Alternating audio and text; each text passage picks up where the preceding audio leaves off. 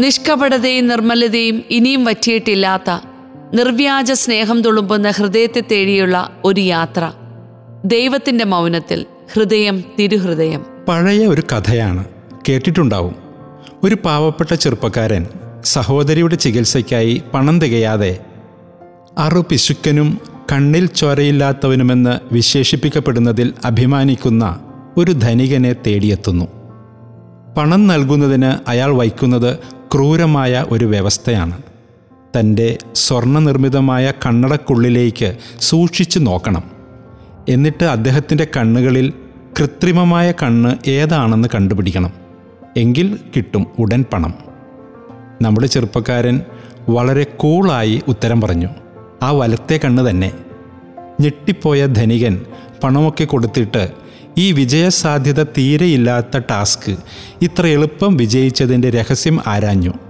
അയാൾ പറഞ്ഞു സാർ ആ കണ്ണിൽ അല്പം മനുഷ്യത്വം കാണാമായിരുന്നു. ഉടൻ ഉറപ്പിച്ചു അത് നിങ്ങളുടെ കണ്ണാവാൻ ഒരു സാധ്യതയുമില്ലെന്ന്. കണ്ണിൽ ചോരയുള്ളവരെ കണ്ടാൽ പറയണേ എന്ന ലേഖനമാണ് പ്രിയപ്പെട്ട ചെറിയാനച്ചൻ മരണത്തിന് മുൻപ് അവസാനമായി കെയ്റോസിൽ എഴുതിയ ലേഖനത്തിന്റെ തലക്കെട്ട്. എങ്ങും കൊലവിളികളും പോർവിളികളും നിറഞ്ഞ ഒരു ദുഷ്കരമായ കാലമാണ് നമ്മുടേത്. ഹൃദയശൂന്യരുടെ എണ്ണവും ഏറി വരുന്നു ഹൃദയത്തെ കപടഹൃദയമെന്നും ദുഷ്ടഹൃദയമെന്നും കഠിനഹൃദയമെന്നും വിവിധ രീതിയിൽ വിശുദ്ധ ഗ്രന്ഥം ഹൃദയത്തിന്റെ അവസ്ഥകളെ വേർതിരിക്കുന്നുമുണ്ട്. ഈയിടെ ഒരു സെമിനാറിനിടയിൽ നടന്ന ചില സംഭാഷണങ്ങൾ പങ്കിടാം. ഹൃദയം കണ്ടോ? ചോദ്യം മൂന്നാം വർഷ ബിരുദ വിദ്യാർത്ഥികളോട് ആയിരുന്നതിനാൽ വേഗത്തിൽ ഉത്തരവും കിട്ടി. പിന്നല്ലാതെ ആരുടെ ഹൃദയമാണ് കണ്ടത്? വീണ്ടും ചോദിച്ചു. പ്രണവിന്റെ ഹൃദയം? വിനീത് ശ്രീനിവാസിന്റെ ഹൃദയം? എങ്കിൽ പറയൂ എന്തേ സ്വന്തം ഹൃദയം ഇനിയും കാണാത്തത്? എങ്ങനെയുണ്ട് സ്വന്തം ഹൃദയത്തിന്റെ അകത്തളങ്ങൾ? ബുദ്ധിപൂർവകമായ മൗനമായിരുന്നു മറുപടി. സ്നേഹിക്കാൻ കഴിയാത്ത ഹൃദയം ഒരു നരകമാണ് എന്ന് ദസ്തവേസ്കിയെ ഉദ്ധരിച്ച് പറഞ്ഞത് ഫ്രാൻസിസ് മാർപ്പാപ്പയാണ്. ഒരുതരം അവനവനിസത്തിന്റെ തിമിരം ബാധിച്ച നമ്മുടെ കാലത്തെ നോക്കി തന്നെയാണ് അദ്ദേഹം അങ്ങനെ പറഞ്ഞത്. പുറമേ കാണുന്ന ചന്തമേ പലർക്കുമുള്ളൂ. ഉള്ളു നിറയെ വിദ്വേഷവും സ്വാർത്ഥതയുമൊക്കെയാണ്. ഇനി ഹൃദയത്തിന്റെ ഉള്ളറകളിലോ ചതിയും കൊതിയും കാപട്യവും വേറെ. ഒരു ആത്മീയ പുസ്തകത്തിൽ എഴുത്തുകാരൻ ആദ്യ വരികളിലൂടെ പറയുന്നത് ഇപ്രകാരമാണ്. ഈ പുസ്തകത്തിലൂടെ മനുഷ്യൻ സംസാരിക്കരുത്. കാരണം അവൻ കണക്ക് കൂട്ടുന്ന മൃഗമാണ്. പിശാജ് സംസാരിക്കരുത്.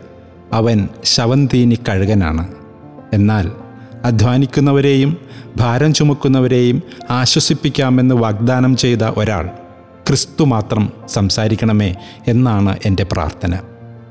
ഹൃദയത്തിന്റെ നൈർമല്യവും പ്രശാന്തിയും കുറഞ്ഞു വരുന്ന നമ്മുടെ ഈ കാലത്ത് തീർച്ചയായും ഏതൊരാളും കാണേണ്ട ഒരു ഹൃദയമുണ്ട്. ക്രിസ്തുവിന്റേത് മീക്ക് ആൻഡ് ഹംബിൾ എന്ന പേരിലാണ് ആ ഹൃദയം വിശുദ്ധ ഗ്രന്ഥത്തിൽ അടയാളപ്പെടുത്തിയിരിക്കുന്നത്.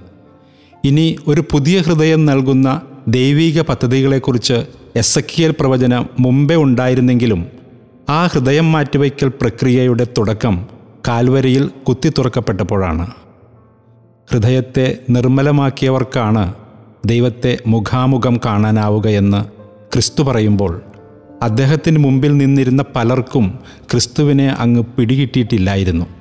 തച്ചന്റെ മകൻ ഭോജനപ്രിയൻ വീഞ്ഞുകുടിയൻ ഉന്മാതി ഇമാതിരി വിശേഷണങ്ങൾ നിരന്തരം ചാർത്തപ്പെട്ടുകൊണ്ടേയിരുന്നു. എന്നാൽ നമ്മുടെ പിതാവായ മാർ തോമസ് ലീഹ ഉത്ഥാനത്തിനൊക്കെ ശേഷം കുത്തിത്തുറക്കപ്പെട്ടവന്റെ ഹൃത്തടത്തിൽ ഒന്ന് തൊടാനുള്ള അനുവാദമൊക്കെ വാങ്ങി ഹൃദയപൂർവം അങ്ങനെ ചെയ്യുന്നത് കാണാം. ആത്മീയമായ ഒരു തിരിച്ചറിവ് നേടിയ അപ്പസ്തോലൻ പിന്നീട് ഏറ്റുപറയുന്നത് എന്റെ കർത്താവേ എന്റെ ദൈവമേ എന്നാണ്. വചനം നോക്കൂ. അവൻ തോമസിനോട് പറഞ്ഞു നിന്റെ വിരൽ ഇവിടെ കൊണ്ടുവരിക.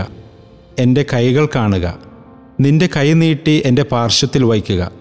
തോമസ് പറഞ്ഞു എന്റെ കർത്താവേ എന്റെ ദൈവമേ കൂടെ നടന്ന കാലത്തൊന്നും കിട്ടാത്ത തിരിച്ചറിവ് ഹൃദയത്തിൽ തൊട്ട മാത്ര ഒരാളിലേക്ക് പകരപ്പെടുന്നു. ഹൃദയമില്ലാത്ത ആരാധനകളോട് എന്നും കലഹിച്ചിരുന്ന ഒരാളാണ് ക്രിസ്തു. മത്തായി പതിനഞ്ച് എട്ടിൽ ഇത് കാണാം. ഒരു കുമ്പസാരക്കൂടോ വായിലലിയുന്ന വെളുത്ത തിരുവോസ്തിയോ നിന്നെ ഒരിക്കലെങ്കിലും ഒന്ന് കരയിക്കുന്നില്ലെങ്കിൽ ഈശോയെ സ്നേഹിക്കുന്നു എന്നൊക്കെ പറയുന്നത് വലിയ കള്ളമാണെന്ന് നിരന്തരം ഓർമ്മിപ്പിക്കുന്ന ഒരു ചങ്ങാതിയുടെ വാക്കുകൾ എന്നെ വെല്ലുവിളിക്കുന്നുണ്ട് നിരന്തരം. കപടഹൃദയങ്ങൾ എങ്ങും നിറഞ്ഞാടുന്ന ഇക്കാലത്ത് കാണേണ്ടതും തൊടേണ്ടതും ഉൾക്കൊള്ളേണ്ടതും ആ ഹൃദയമാണ് തിരുഹൃദയം.